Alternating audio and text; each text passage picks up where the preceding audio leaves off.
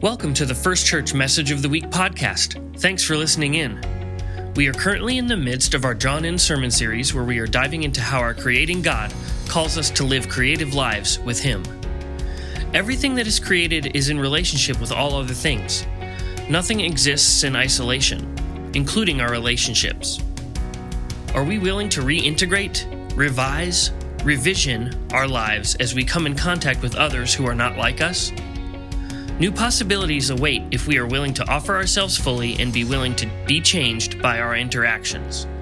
In this message of the week from February thirteenth, Pastor Jen Tyler shares from First Corinthians twelve the importance of a faith community and how we are called to work together despite our differences. Here is the First Church Message of the Week.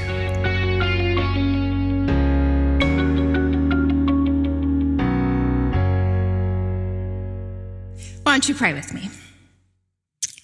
Holy and loving God, as we listen for your voice and your word in this time, might you open our ears that we might hear you more clearly, open our eyes so that we might see you more clearly, and our hearts that we might love you more deeply, as you rid us from any and all distractions, so that all that we see and hear and know and feel and speak are of you.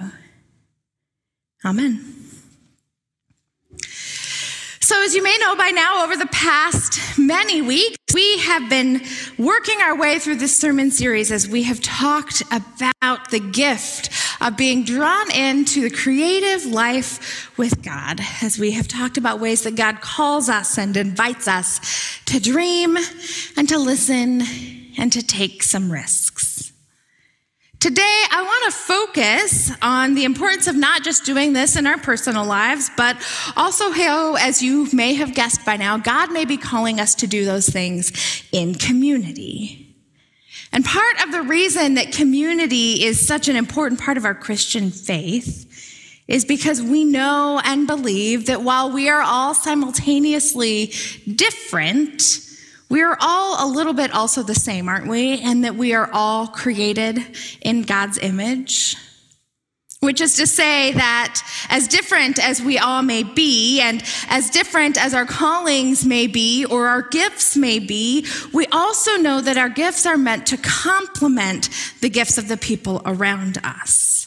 And when all of our gifts come together, the whole of who we are together is better cared for, but also a little more beautiful. I mean, while I know that our cellist and violinist could have played this morning without a piano, it was better with the piano, wasn't it? We are grateful for the ways that their different gifts come together to honor each other. And the same is true in all the aspects of our lives, even if we don't always have such astute uh, examples. So I thank them for that unplanned example this morning. Now that means, of course, that we are, to do that well, we have to be in relationship with all that is around us, with one another, with creation, with how we respond to and interact with one another. Because these things impact our lives on a deeper level than I think most of us, most of us pause to think about. Scripture talks a lot about this. Even as early as in the creation story in Genesis one, when we were told that God, who created the heavens and the earth, called forth the earth to actively produce vegetation from grass and trees and more. Or God created humankind, we are told, to care for the fish of the sea and the birds of the air, to care for the cattle, to care all over all the wild animals of the earth, it says. We are called to care for and oversee one another from the very first days of creation. God has put us in relationship with all that is around us as we are called to care for and sustain one another, something that we can really only do if we're truly living life together. And in a way, this kind of reminded me of a story that I heard once about a woman. Uh, she always wanted to travel abroad. And so one day she went to the post office to apply for her passport, and the clerk told her that she was going to have to take a loyalty oath first. No problem, she said, as she raised her right hand and did as she was told and was asked questions. And as she was asked, do you swear to defend the Constitution of the United States against all its enemies, foreign or domestic? The woman hesitated and turned a little pale and turned to the clerk and asked in a trembling voice, you mean all by myself? Now, we can see why this poor woman would hesitate, right? What an awful lot to expect from one person. And while we can laugh together at the lighthearted nature of this story, the truth is we do need each other in ways that most of us don't really give much thought to, don't we? Jesus really understood this. He personally gathered his closest friends, his disciples who had different gifts and abilities and perspectives and shortcomings. And he invited them to be in ministry alongside him. Some of the closest disciples of Jesus understood this too. The Apostle Paul wrote about it in lots of the letters that he sent to communities he supported through prayer and encouragement. In one such community found in the city of Corinth, the Corinthian people, by the way, that he was writing to were really divided. They were troubled people. And yet Paul wrote to them with clear intentions of hoping to help them live in faithful community together, no matter their differences.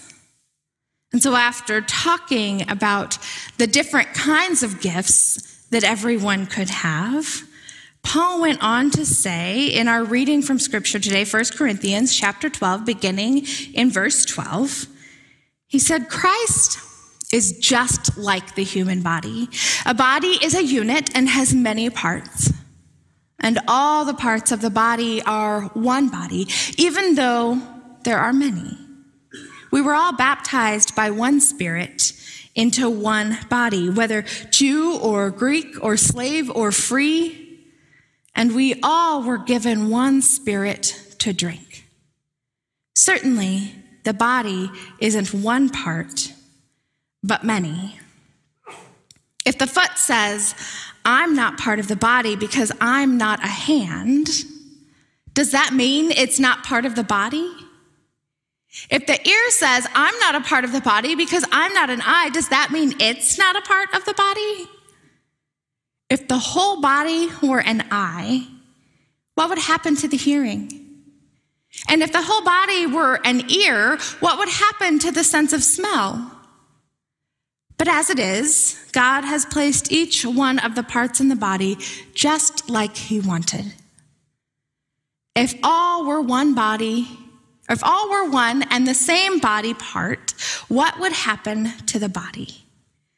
But as it is, there are many parts, but one body. Many parts, but one body. Here ends our reading. You know, one of the things that I appreciate about the way that Paul lays this out is that he not only shows us that the different gifts are important and that one part is no less important than the other, but at least how I read it this week for the first time, I also maybe noticed a little bit of a sense of humor in there. Um, after all that he asked in verse seventeen, he says, if the whole body were an eye, what would happen to hearing? And if the whole body were an ear, what would happen to the sense of smell? And while those are serious questions, I also thought to myself, aren't we glad that somebody in our body is a nose? Anybody ever gone or thought about what part of the body you might want to be and thought, I want to be a nose today, right? Probably not. Often we think about what parts of the body we are and we think of the big ones, right? We think about our hands and our feet that help us to actively serve in the world. We think about our eyes that help us to see where we're going or help us to cast vision. We have other parts that we often name too, maybe our ears as named here for those among us who are particularly good at listening. But I can honestly say that I've never been with a group in a gifts assessment and had someone say with excitement, I think I'm a nose. But at the risk of maybe hitting a little close to home for some, did anyone here who had COVID over the last two years lose your sense of smell, even for a little while? Because while I know that the symptoms were different for everyone, losing one's sense of smell or even taste is probably the one thing that I've heard people lament about the most among those who had really mild cases.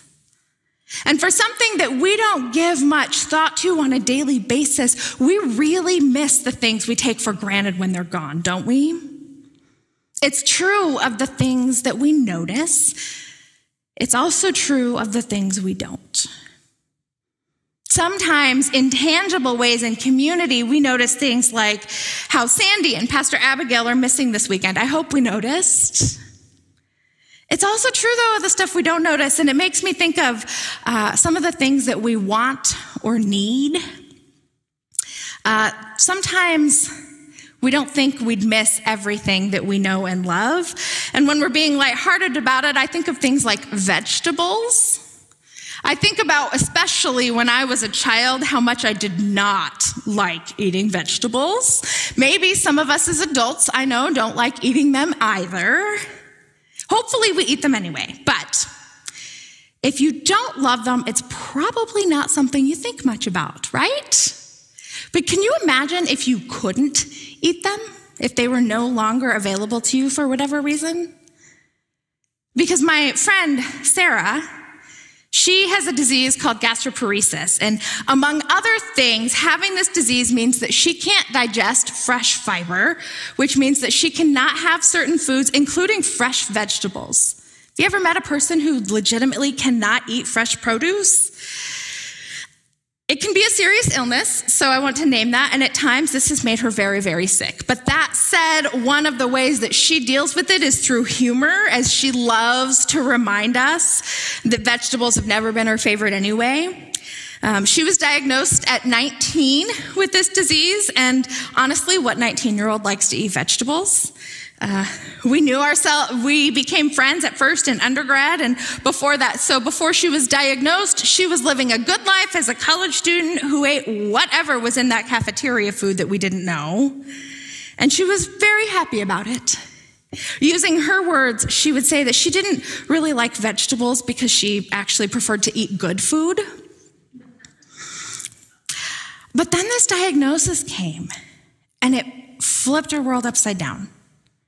And now, because she can't have them, she not only misses the foods that she can't eat, but she talks about how she all but dreams about them, or how even just talking about it sometimes makes her taste broccoli, or think that she does. Now, as her friend, as you can imagine, I readily jump in with her humor, and I did have her permission to share her story this morning. To share about how I like sitting next to her at meals because I really enjoy fresh produce, and so I know I'll get to eat hers. Uh, there's always an understanding, by the way, that if I do eat her fresh vegetables, I have to tell her how awful they are.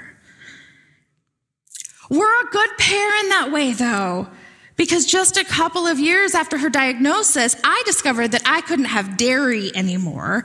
And so now when we sit together at conferences or at any meal really that we share, we're ready to swap food as needed. So it means that I get her starter salad, for example. But if they deliver something like a cream-based soup or pre-buttered bread, or her personal favorite, a decadent dessert, because the good things are always made with butter and cream, aren't they? She gets those. It works pretty well for us. And it helps us remember that though our issues are different, and one is far more complicated than the other, we're never alone, because everything is better and easier in community, isn't it?